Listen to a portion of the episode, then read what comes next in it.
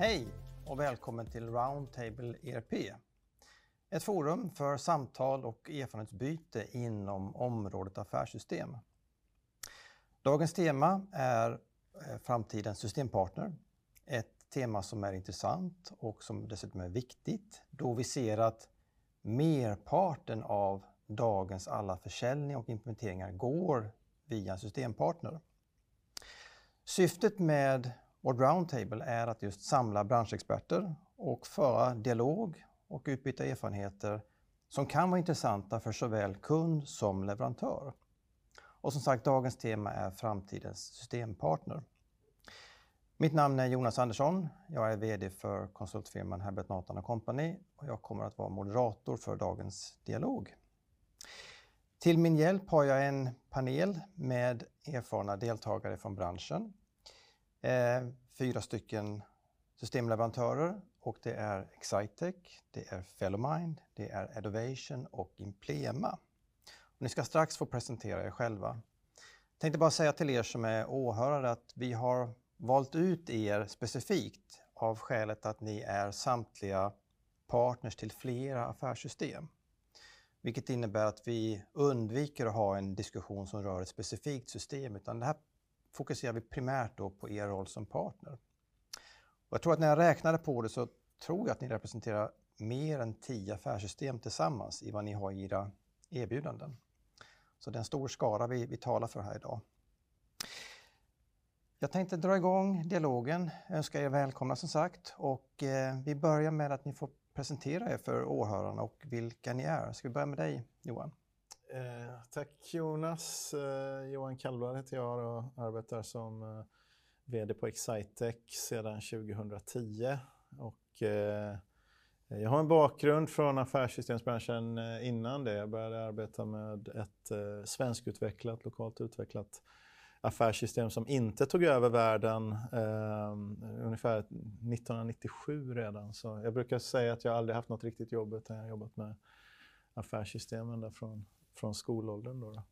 Men eh, det var väl det. Excitec i övrigt, vi, vi ligger lite mindre i segment. Vi känner ju varandra lite grann vi, vi som är här och är förvånansvärt goda vänner även om vi på något sätt skulle kunna vara konkurrenter. Jag tror vi på Excitec är, är, ligger lite lägre i segment och kanske har ett företag som gör första resan med ett, ett affärssystem, kanske har haft liksom Fortnox eller Visma Admin eller något sånt här mer funktionssystem innan och så, så måste man få ihop sina flöden. Och mina vänner här eh, vet mer om de stora komplexa sakerna. Så jag kanske kan knuffa bollen vidare. Precis, vi låter Anna presentera ja. sig.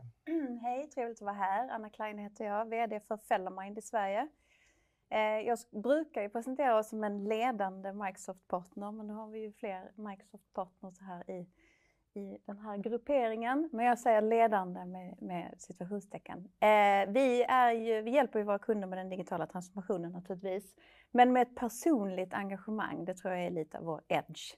Eh, jag har varit i IT-branschen i 25 år, kommer närmast från Haiku faktiskt, som inte är, jag har inte affärssystem med modersmjölken, utan en annan typ av innovation. Eh, så det är det jag representerar. Jag sitter i Malmö, kanske hörs delvis på min dialekt. Vi har vårt huvudkontor där. Vi har moderbolaget i Nederländerna, så vi håller på att bygga upp en, en koncern för tillfället där vi då ska bli eh, Microsoft ledande partner i Europa, är planen framåt. Så det är jag. Tack för det. Ja. Och så har vi Joakim. Ja, tack så mycket. Eh, jag representerar Adovation Adovation är ju en eh, leverantör som växer snabbt inom den här branschen. Vi är idag närvarande i fin Norge, Finland och naturligtvis här i Sverige. Har en nordisk ambition, det är det vi avser att, jobba med över, över tid. Och vi jobbar tillsammans med NetSuite och Oracle då, och IFS, det är våra två partners. Själv så har jag en bakgrund eh, på IFS eh, under ganska många år och senast innan jag började på, uh, på Adovation som ledare för det. För två år sedan så jobbade jag på Evry som ansvarig för verksamheten inom ERP där i Sverige. Det är lite kort om vår bakgrund. Och sist men inte minst, Jörgen.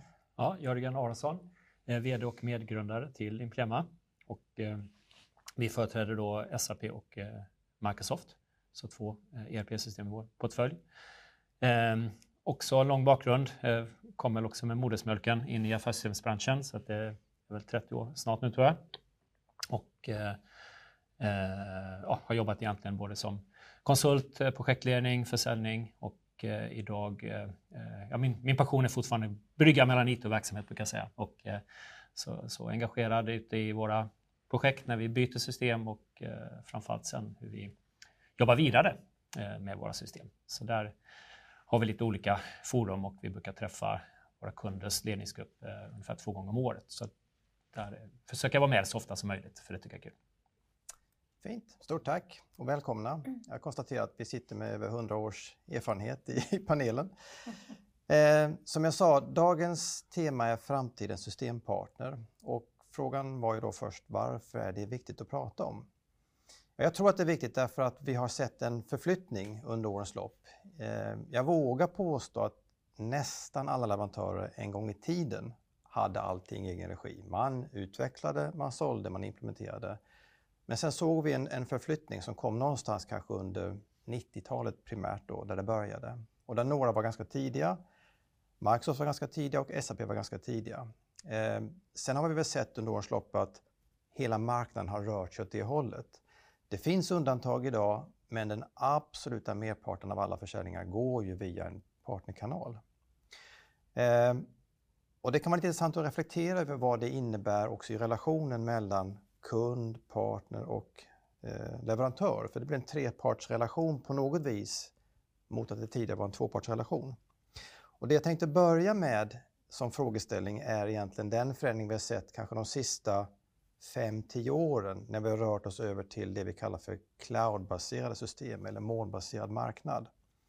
Och då tänker jag inte bara på att man har en extern drift av systemet. Jag tror att när vi alla pratar om cloud så har vi numera någon slags definition att det inte är att jämföra med den typen av driftsform vi hade för 30 år sedan. Ja, men någonstans kanske det också var cloud, men inte så som vi definierar cloud idag. Idag är det en abonnemangsform och det är både datakapacitet och digitala tjänster. Men den här övergången då från on-premise till den här världen, upplever ni att den på något vis har påverkat er roll som partner kontra hur det såg ut när det inte var cloudtjänster? Eller är det same same?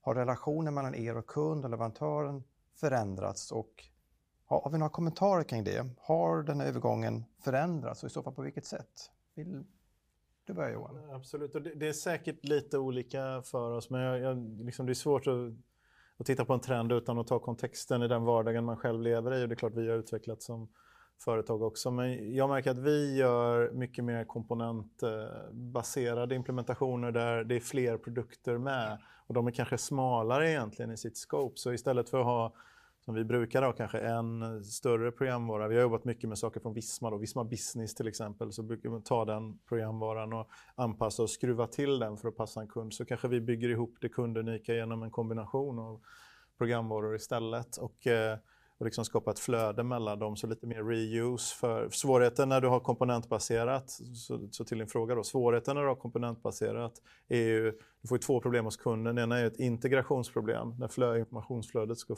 flöda, flöda mellan komponenterna och det andra är ett ansvarsproblem om vem som är ansvarig. Så vi tycker att det har påverkat vår support, så vi har skalat upp support och användarstödsdelen relativt sett ganska mycket och även mer reuse på integrations sidan och vi bygger ganska få one-off integrationer utan vi bygger dem produktifierat på ett annat sätt. Men jag, jag tänkte också på oss alla fyra här. Liksom, vi är alla företag som växer jättemycket.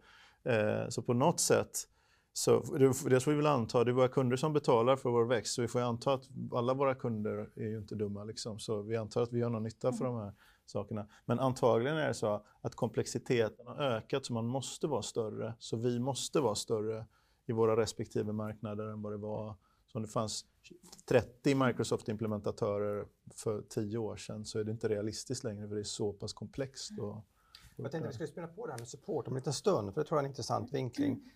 Jörgen, vill du spinna på någonting här på ämnet? Nej, men den, den förändringen är ju att det är ett väldigt stort steg för kunden att vara van att bo i sitt eget hus och skruva till det som man vill. När man flyttar in i cloud så har du inte den friheten längre. Så att, eh, det är ett mycket mer förändringsarbete. Det är mycket mer att vi konsulter måste guida in, få kunden att köpa in på standard. Så det är mindre teknik, mer förändringsledning och, och verksamhetskunskap hos eh, oss som, som leverantör. Och, eh, och eh, för vår del, det är egentligen vår filosofi. Vi föddes för 20 år sedan för att ta kunden och använda standard när du har köpt ett standardsystem. Eh, så för oss specifikt så har det varit det som har varit vårt DNA genom alla åren egentligen. Och, men, men vi ser ju nu att det är jättetydligt att du behöver förhålla dig till det och sen blir det mer integration. Det är den andra delen du måste kunna mycket mer. Då. Plocka ihop och, eh, och, och få ett flöde då som går över systemen. Jag ska spela in också Anna och Joakim i dialogen. Jag tänkte bara en, en, en bifråga i sammanhanget. Jag, när, vi, när vi pratar om cloud så en av de som var tidiga upplever jag var kanske inte en ERP-leverantör utan det var IBM som pratade om on demand. Och jag tror att när de kom med det här för 20 år sedan så det var inte, vi alla fattade inte riktigt vad man var ute efter. Men, men idag förstår vi begreppet. Men när man började prata om cloud, affärssystem kanske för en ja, 6, 7, 8 år sedan, så tror jag vi upplevde, eller jag upplevde i alla fall, att man pratade nästan i termerna av att ja, men partnern behövs nog inte längre därför att det, är liksom, det, det blir standard, det är plug and play och liksom tuta och köra och två hål i väggen men det har inte riktigt blivit så, eller Anna? Nej, men precis. Tack och lov har det inte blivit så. Eh, så jag skulle säga att vi behövs inte mindre utan jag skulle säga att vi behövs ännu mer för att det är mycket mer komplext och vi har ett mycket större erbjudande. Eh, och eh, det är också så att vi går mycket mer på standard och vi måste ha mycket mer kontroll på alla olika delarna för allting samspelar eftersom det är en... Tidigare körde man ett IT-projekt och då bytte man liksom en del av sin IT-verksamhet. Nu är det liksom en total transformation av en verksamhet så det är så himla många delar som måste vara med. Så nej. Och det, det måste, jag tolkar det också som att det måste innebära att det också krävs ny, eller, ny form av kompetens också från er som systempartner eller? Ja, absolut. Vi behöver ju förstå hela systemlandskapet och de, det som vi måste adaptera och, och, jobba med runt omkring själva affärssystemskärnan. För det, den är ju viktig i sig naturligtvis. Ja. Men men det finns massa andra tjänster runt omkring som vi också använder oss av i lösningar totalt sett för våra kunder. Och då, då måste vi förstå hela den omvärlden vi verkar inom. Och I tillägg naturligtvis förstå kundens verksamhet och vad det betyder för kundens verksamhet om vi anammar den här nya tekniken som kommer eh, hela tiden. För det är ett ständigt flöde med ny teknik ja. kopplat till alla de här fina molnleverantörerna som, som finns nu ute. Vill du komplettera Johan? Ja, men jag, jag tänkte på det och, och kopplat till det som ni sa här. För att så här, när cloud kom så såldes det in från, affärs, från de varumärkesägarna, så att säga, Microsoft och Visma och de här, att du behöver ju aldrig bry dig om uh, uppgraderingar och sånt där. Va? Men när cloud är som sämst så är det ju inte så att du aldrig måste bry dig om uppgraderingar. När det är som sämst är det så att du alltid måste bry dig om uppgraderingar, för uppgraderingen kommer utan förvarning och utan planering. Och därför behövs ju en system, dels är det så att Ibland vet varumärkesägaren inte vad de pratar om, för de känner inte slutkunden. De bygger en programvara och vi känner slutkunden. Och vi måste ju träda in någonstans och ta över den där mm. oron och hålla i, i, ihop helheten. Och sen har jag fortfarande, jag har nästan inga kunder som bara har en, ett varumärke i sin IT-stack. Liksom. Så, så jag, jag, tror absolut att det behövs någon som kliver in. Men det har nog blivit ett krav på oss att ha bredare kompetens och större kompetens. Det är nog därför vi ser alla, en viss konsolidering av den här återförsäljare det för, att kalla oss återförsäljare, det är en sån liten del av det vi gör. Eh, vi är ju affärssystemsimplementörer. Ja. Yeah. Hur är det? Ehm, det, det talades också en hel del och görs fortfarande från en del systemleverantörer om att det går fortare, det går på kortare tid att installera och det är enklare. Är det sant? Eller är det snarare det att man har förändrat vad det är man lägger tid på under arbetet att implementera? Går det fortare att dra igång ett cloud-system och är det enklare eller Går det att svara ja och nej på den eller är det en mer komplex fråga? Jag skulle säga att det är en mer komplex fråga än att bara svara ja eller nej för att det har väldigt mycket att göra med vad företaget befinner sig i för resa själv och de förutsättningar som de har eh, och det engagemang som de själva måste stoppa in i en sån här förändring. För den är ju, den är ju ganska stor fortfarande. Och det är ju inte någonting man ska underskatta, absolut inte. Utan ska man till, få till en förändring och det är oftast eh, förutsättningen för ett affärssystemsbyte att man vill få någonting att förändras så behöver man ett stort engagemang från både leverantören som måste förstå eh, kundens förutsättningar och kunden. Eh, och det är inte säkert att det går fortare bara för det är ny teknik. Eh, jag skulle säga att förändringsledning har blivit en större del av vårt arbete generellt sett. Och det gör ju att eh, det hamnar kanske i ett större fokus också i, i vårt eh, sätt att jobba. Vi, vi, kan spinna an på det, för jag hade tänkt ha det som en fråga sen, men jag kan ta den nu. Och det, det är just den här Ehm, jag satt en rubrik att, att vara systemleverantör eller vara en leverantör av förändring eh, och vilken roll ni ser att ni har. Vi upplever i den roll vi har att kunderna idag förväntar sig lite mer av den här parten eller kontakten än att de bara ska trycka in ett system. Man, man förväntar sig också att ja, men de ska hjälpa oss på traven. Man vill inte byta ett mot ett utan man vill göra en, en utveckling, ta ett steg framåt. Och är det någonting ni också märker av att man nästan förväntar sig att ni ska vara en verksamhetsutvecklare eller ett, ett enzym som hjälper dem att ta nästa steg och att ni ska ha kompetens på det. Är det stämmer det eller? Absolut. Vill du spela på det? Ja, nej men absolut. Alltså det är ju som jag presenterar oss, att vi inte bara är en, ursäkta, men en, system, en affärssystemsimplementatör, utan vi hjälper våra kunder med den digitala transformationen. Och det handlar ju om att hålla kunden i handen hela vägen. Från att de börjar tänka till att de är färdiga och sen även med hela förvaltningsbiten också. Framförallt när man går över i cloud och man har de här kontinuerliga uppdateringarna. Det är ju en jätteapparat och faktum är att du får ju som mest värde av cloud när du faktiskt kan tillgodose dig alla de här uppdateringarna. För då får ju, det är ju många fler idag som får tillgodose innovationen som faktiskt kommer. Tidigare så var, gjorde man ju de här stora IT-projekten ett, mm. en gång om året eller en gång vartannat år. Nu får du ju dem kontinuerligt och mm. alla kan få dem. Och du ska ju liksom verkligen försöka till, alltså, använda, eller få tillgång till så många av de här uppdateringarna som möjligt. Så jag skulle absolut säga, och det är ju det som gör att det är så otroligt komplext. För det är ju inte bara så att du ska implementera ett system utan du ska hjälpa dem och hjälpa dem med organisationen, hjälpa dem med sina organisationsförändringar. Det handlar om människor som kanske måste utbildas. Jag menar, vi vet ju alla att, att förändring är ju jobbigt. Eh, så vi har ju implementerat det i hela vår metodik idag. Att vi har ju liksom det som en, det är så vi presenterar hela vårt, eh, när vi är ute och säljer och träffar våra kunder, så hjälp, vi tar verkligen dem i handen och säger okej, okay, vi hjälper er med er digitala transformation. Vi är inte bara en systemimplementatör. jag antar att ni andra känner igen er, Jörgen, på detta? Ja, nej, men det är samma sak. Eh, och, och om man backar tillbaka 10-15 år så, så tror jag vi la ju, det fanns ju fortfarande ett förändringsarbete att göra på den tiden också, men det, det la vi ofta på. Det kunden, det klarar ni hantera, men det finns inte en chans idag. Utan idag har vi det med oss i vårt, vårt erbjudande. Kunderna har inte den, den förmågan och eh, de resurserna, utan det förväntas. Och de är väldigt tydliga där att eh, insikten finns där idag. Det behövs och vi kan inte göra det själva. Och de ber oss. Eh, vi vill gärna att ni hjälper oss med det här också. Jag tänker så här då att om det nu är, om det är sant att vi enas kring det, att det förväntas mer och det är verksamhetskunskap, det borde i sin tur ha påverkan på hur konkurrensen förändras mellan partners. Att det är en konkurrensfaktor att man också har verksamhetskompetens eller till och med branschvertikalisering. Mm. Ser ni det att, att, vi har pratat om det tror jag, ganska länge, men, men blir det ännu mer så framöver att man kanske nischar sig mot vissa branscher för att ha djupet eller vad tror du Joakim? Ja, det, det, ser vi redan nu tycker jag att, att det är klart att vi är ju inte bäst på alla branscher. Vi har en begränsad kapacitet att kunna adressera olika typer av industrier. Men där vi är duktiga, där är vi riktigt duktiga och det är någonting som kunderna uppskattar också. Man, och vi har en bättre förståelse för hur våra system då ska fungera för en kunds verksamhet såklart när man förstår hur deras bransch ser ut och hur det rör sig och vilka trender som är där ute. För det är någonting de förväntar sig och vi ser en stor fördel om vi kan komma med den typen av kunskap till bordet då i, i dialogen i projekten och innan projekten.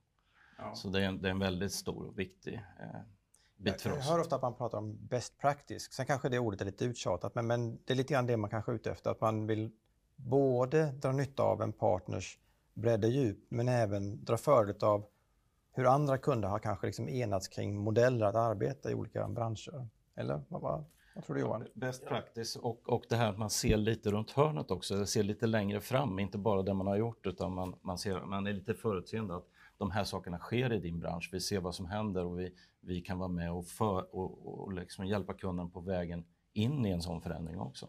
Ja, just det. Eh, jag tror det är också, vi ser lite olika saker för jag tror att jag jobbar, vår, vår liksom typkund är 50 till 500 miljoner eller kanske 50 till 250 miljoner omsättning ungefär när vi börjar jobba med dem, så kanske lite mindre. Och alla de har inte liksom kapaciteten att tänka sig att jag ska ha de här systemen och förändringsledningen och allt det där. Utan ibland så måste vi liksom gå in på en resa som handlar om att man delar upp det i flera steg och gör en komponent och sen en komponent till och en komponent till och mer liksom är guide genom en resa. Och det i sin tur är ju förändringsledning. Mm. Eh, liksom, så där, där, där, ser jag ju en likhet, men vi, vi, nog, vi ser nog vi ser nog eh, alla sorter där.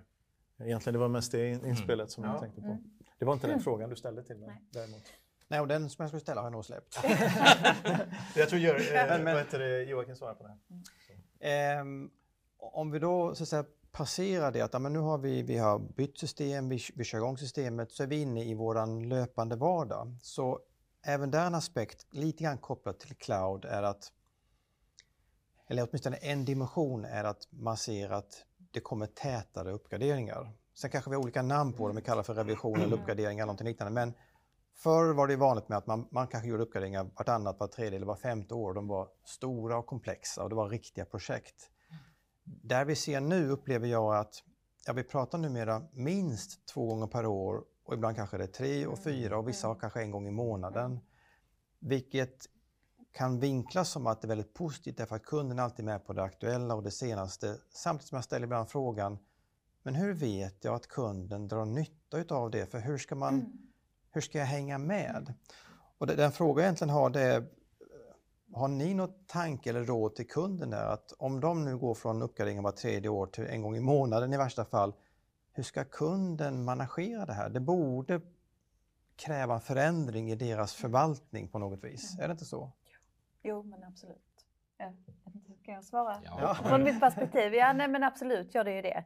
Det finns ju det är en helt annan typ av förvaltningsorganisation eh, som de behöver ha idag mot hur de hade det tidigare. Det ställer också helt andra krav på oss som partner. För vi måste hela tiden eh, vara en duktig rådgivare i det här. Och vi, jag tror så här, vissa kunder är säkert mogna för att ha 8, 10, 12 uppgraderingar per år och vissa är inte alls det. Så det handlar om mognad men att vi då i detta måste rådge. Eh, för det handlar ju också om, ja, vi går ju mot standard, liksom. allt mer standard och det blir mycket, mycket färre kundanpassningar. Eh, och också industrifokus och vertikalisering. Och det beror ju på liksom vilken, eh, vil, vilka behov man har faktiskt som kund. Men jag tror att det är en, eh, det är en stora krav på oss som, eh, som partner och rådgiv.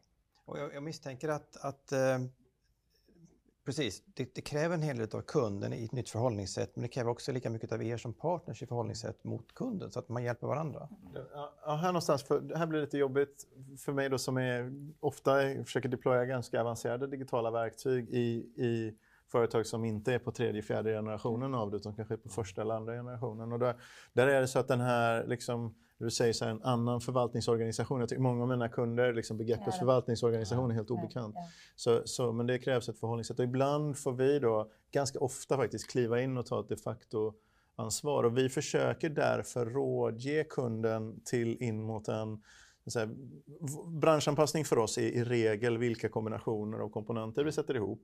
Eh, och, och så försöker vi rådge kunderna så att vi använder så få komponenter som möjligt. För det jobbiga är att du kanske sitter med en, en viss manett som uppdateras varje månad tillsammans med en eh, Medius Flow som uppdateras var sjunde vecka tillsammans med en, någonting annat. Så att det är inte liksom, du har ju inte en strategi att förhålla dig till. Utan du måste, så vi försöker ändå få ihop våra kunder så att, så att vi, vi kanske jobbar med 3000 kunder men inte med 3000 olika deployment-kombinationer.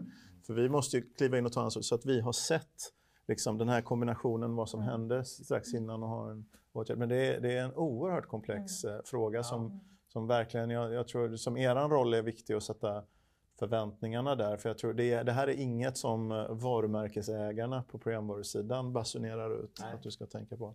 Jörgen vill spela på. Ja, ja nej, men det, här, det här blir helt nya krav och eh, det är ju alltifrån testningsbiten. Tittar vi Mm. då bransch, det, det är ju fortfarande väldigt mycket manuella tester eftersom man gjorde så sällan. Och nu snackar vi då om fyra Mm. per år. Så att nu automatisk testning, tekniken har funnits där i 20 år, men eh, väldigt få har ju använt det. Så att det är första steget nu att vi måste liksom vara klara att hantera dem. Men, men nästa steg är ju när kunden säger, men Jörgen det är ju jättebra, men det är ju helt ointressant om vi inte har någon metodik, att, att governance-struktur för att ta hand om det här.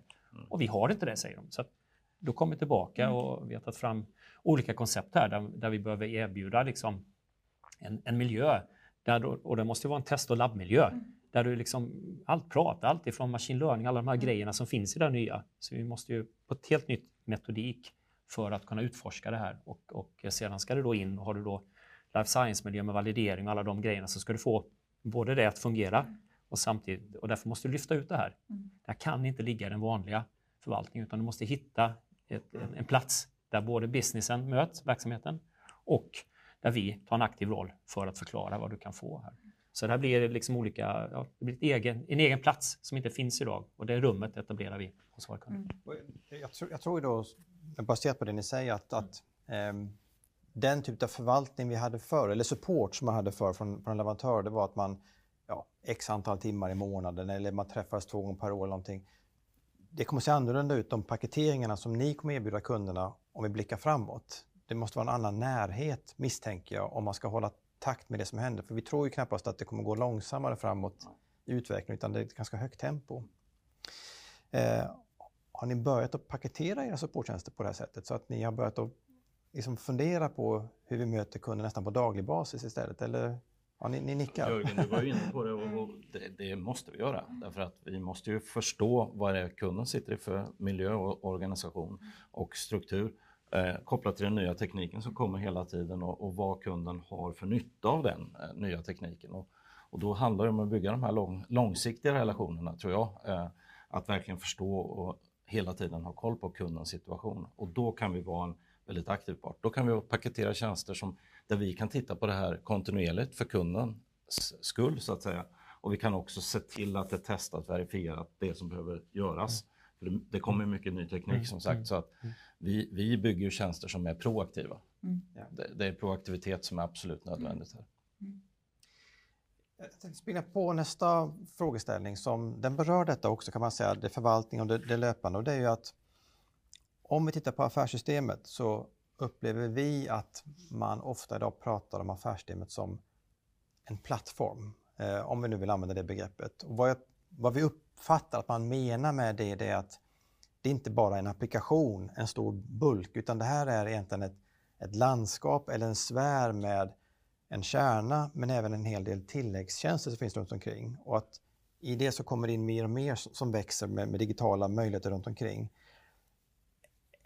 Kan det vara en rätt beskrivning så att man mer ser det som ett plattformsval där man har en kärna men man har också ett stort bibliotek med tilläggstjänster som kunden kan koppla på? Är, det, är, ni, är ni eniga eller hur, hur ser ni på det? Jag är delvis inte enig, därför att eh, jag, jag tror att det, det kanske stämmer. Jag tycker ibland att de här varumärkesägarna av eh, det som vi brukar kalla ERP-system, de har liksom kidnappat begreppet affärssystem och sagt att men det är min låda som är affärssystemet. Men så är, om jag går ut till ett transportföretag så kommer det vara, visst då kör de ett visst ekonomisystem och Mm. något för fakturahantering, men, men det är ju liksom verksamhetssystemet för dem är ju Mm. transportplaneringssystemet och så vidare. Så jag tycker man, man ska som ett företag tänka att affärssystemet är summan av de verksamhetsstödjande IT-systemen och, eh, oavsett vad det står för låda på varumärket. eh, Och, och, och, så det, sen påverkar det nog inte förhållningssättet för oss, för jag tror vi, vi har ju alltid sett det så tror jag, men ibland de traditionella affärssystemsleverantörerna har en, liksom en boxad värld där de ser sin låda och tror att det är det som är plattformen.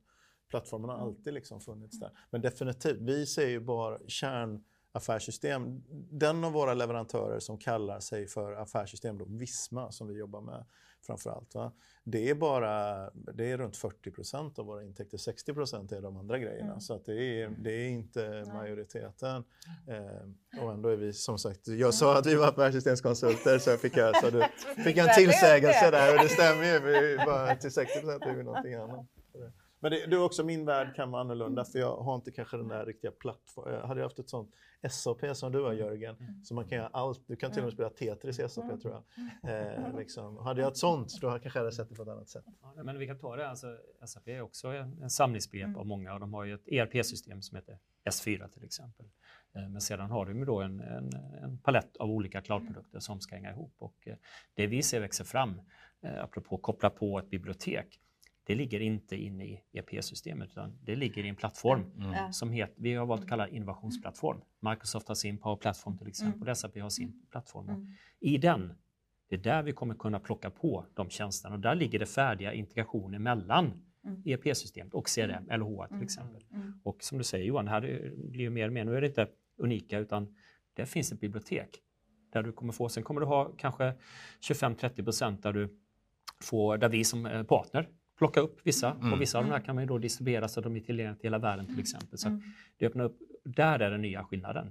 där vi kommer ha ett bibliotek där du kan plocka på mycket mer Men det var nästan så också tror jag. Som Mm. Jag tror ni har säkert vad heter det, industrialiserat det mer tänker jag när man är runt SAP eller något sånt där. Men det är samma sak. Det är plattformen, det är inte affärssystemet bara utan plattformen ligger en nivå utanför. plattform. Det är Utan en sen är affärssystemet en väldigt viktig del i, av, av deployad teknik i plattformen. Men Yes. det är inte plattformen.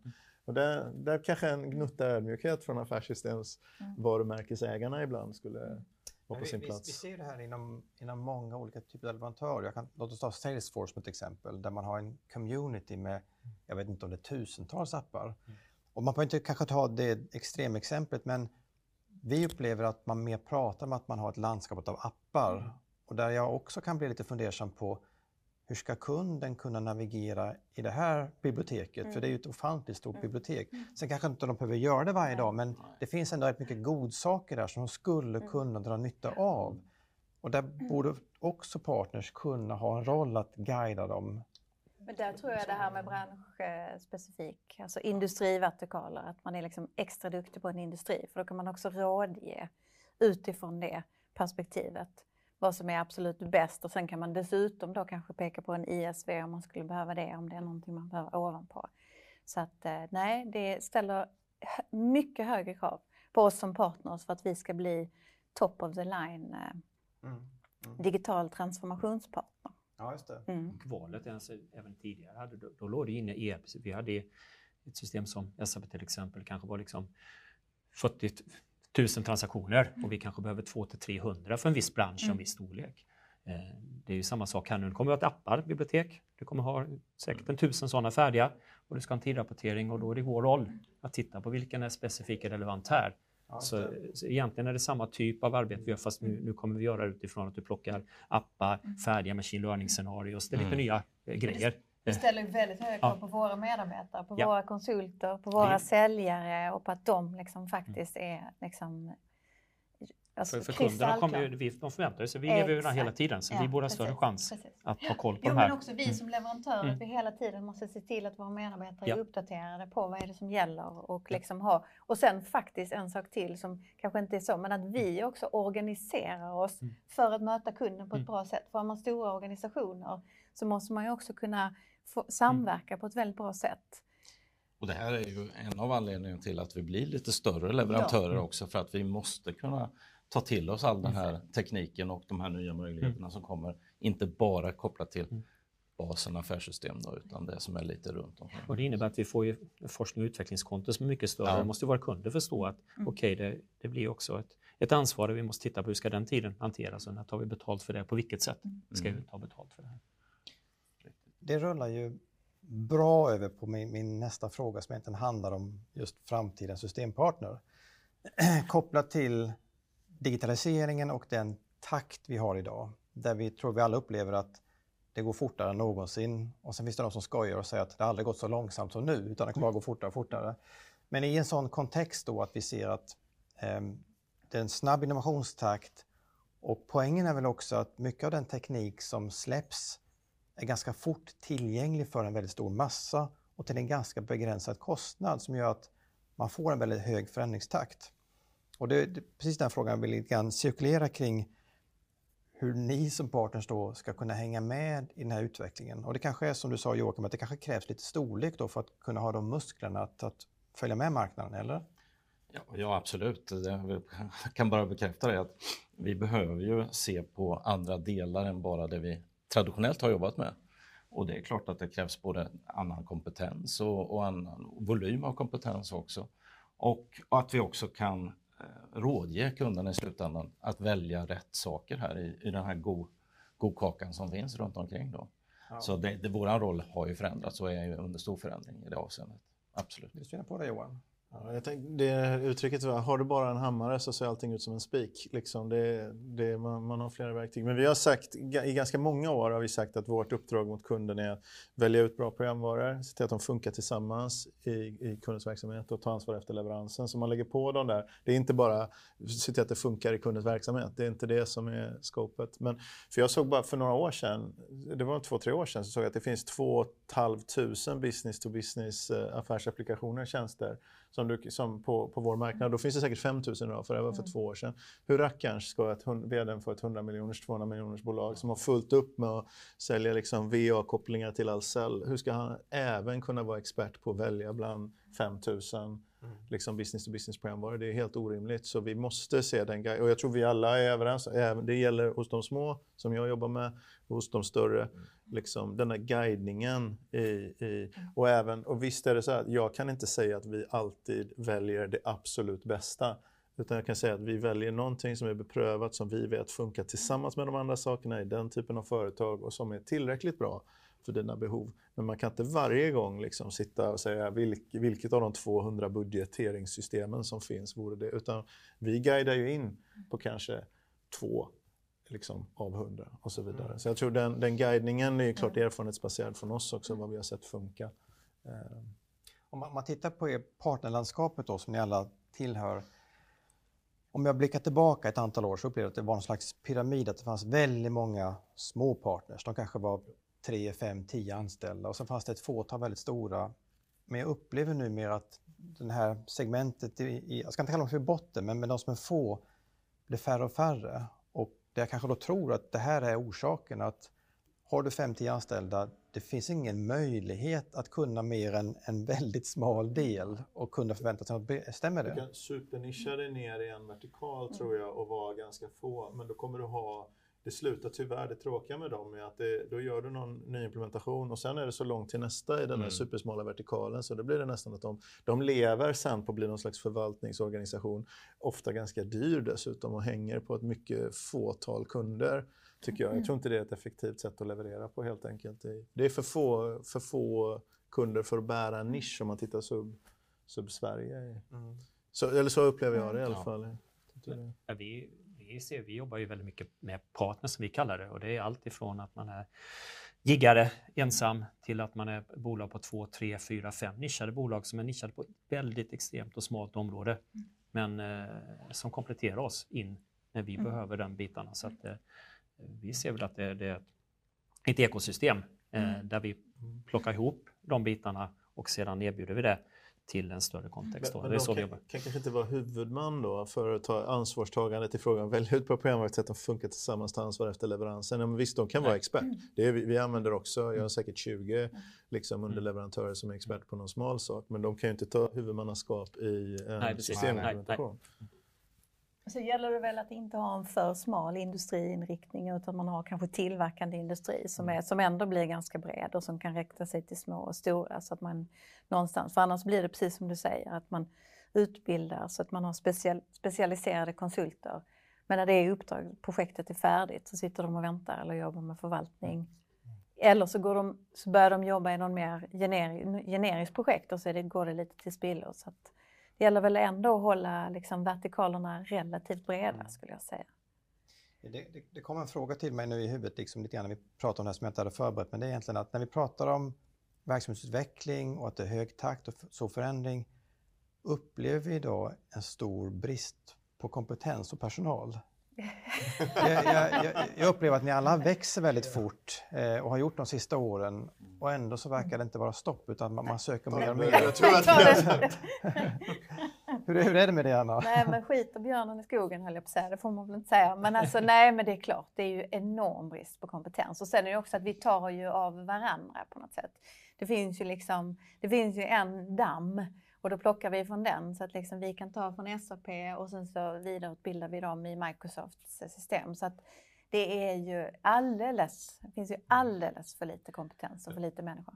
Jonas, jag tyckte du var lite orättvis i ett blogginlägg där du, du eh, tyckte jag nästan så här, du påminde om att det gick en del systemimplementationer gick dåligt för 20 år sedan. Det var så mycket nya unga människor och sådär och traineer och sånt. Och det, ja, det stämmer. Samtidigt sådana som jag och Jörgen är ju skolade i den, i den tiden på något sätt. Och någon måste ju ta ansvar för utvecklingen också. För ska vi få folk som är erfarna om fem år så Ja. måste vi börja. För vi tog ju inte det ansvaret för tio år sedan Nej, som, som vi borde ha gjort. Mm.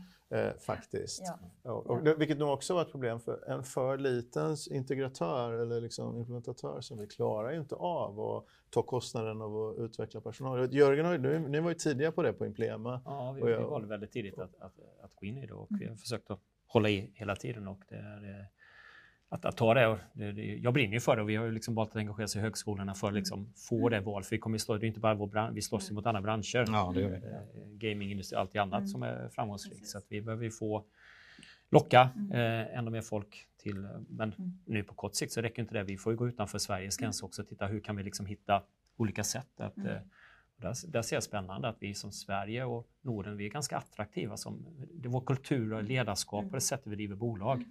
Mm. Så att vi försöker tänka out of the box och till och med se hur vi kan insourca åt det här hållet då. Mm. Eh, för att bredda, för, för lilla Sverige är för litet för att ta den matchen. Som Man skulle hoppas att någon tittar på det här och tycker nu är vi här medelålders företagsledartyper.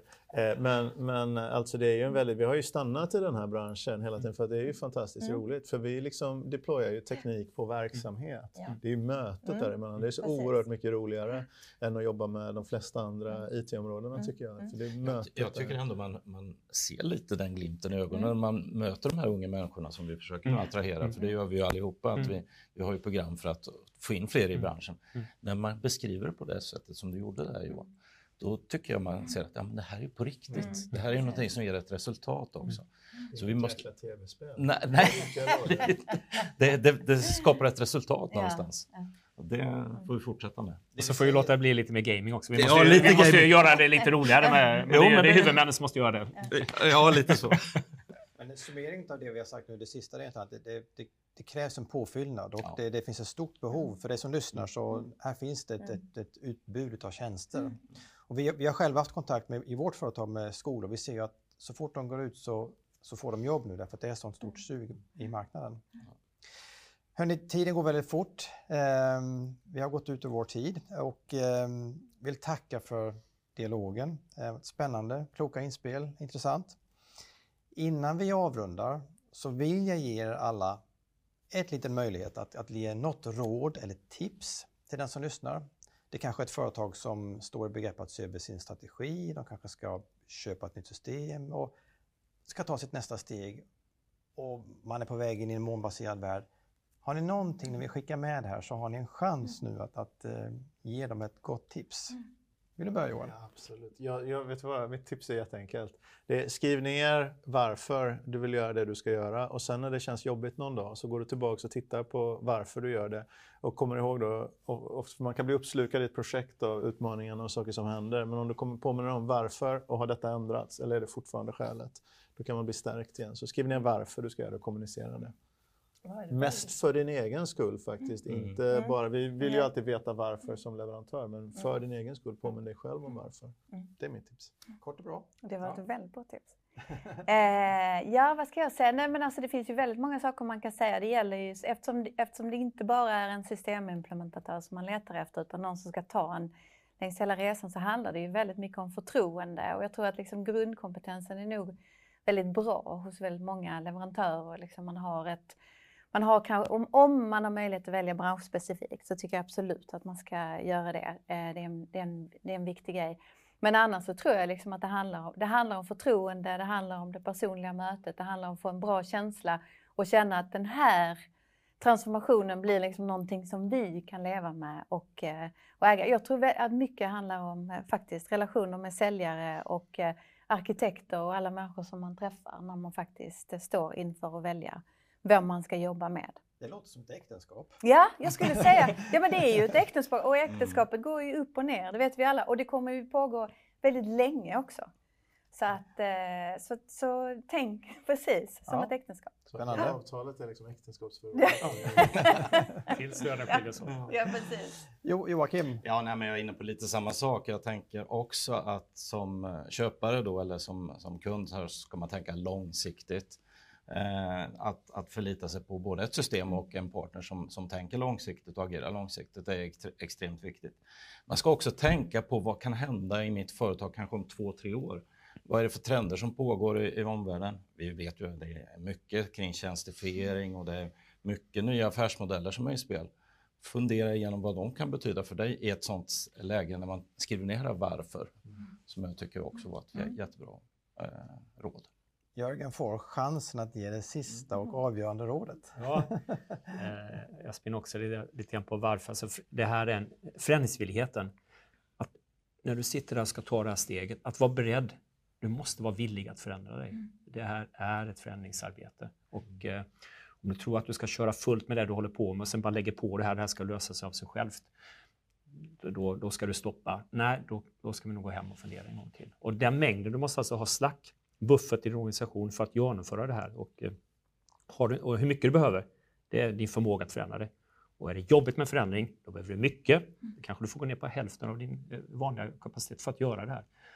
Det positiva är att det här är någonting du behöver träna i alla områden. Så desto bättre du blir på förändring, desto bättre, högre tempo kan du göra och eh, belöningen är, eh, är kraftfull när den ligger där. Men du måste, det går inte av sig självt. Det, det är en insats du måste göra. Strålande. Stort tack och tack för att ni har kommit hit. Tack. Och jag säger tack till dig som varit lyssnare. Eh, dagens tema har varit Framtidens systempartner. Vi kommer ha fler inspelningar i den här serien som vi kallar för Roundtable ERP. Eh, nästa är tänkt i skiftet maj-juni. Håll utkik på vår hemsida så informerar vi dig mer där. Tack för att du har lyssnat.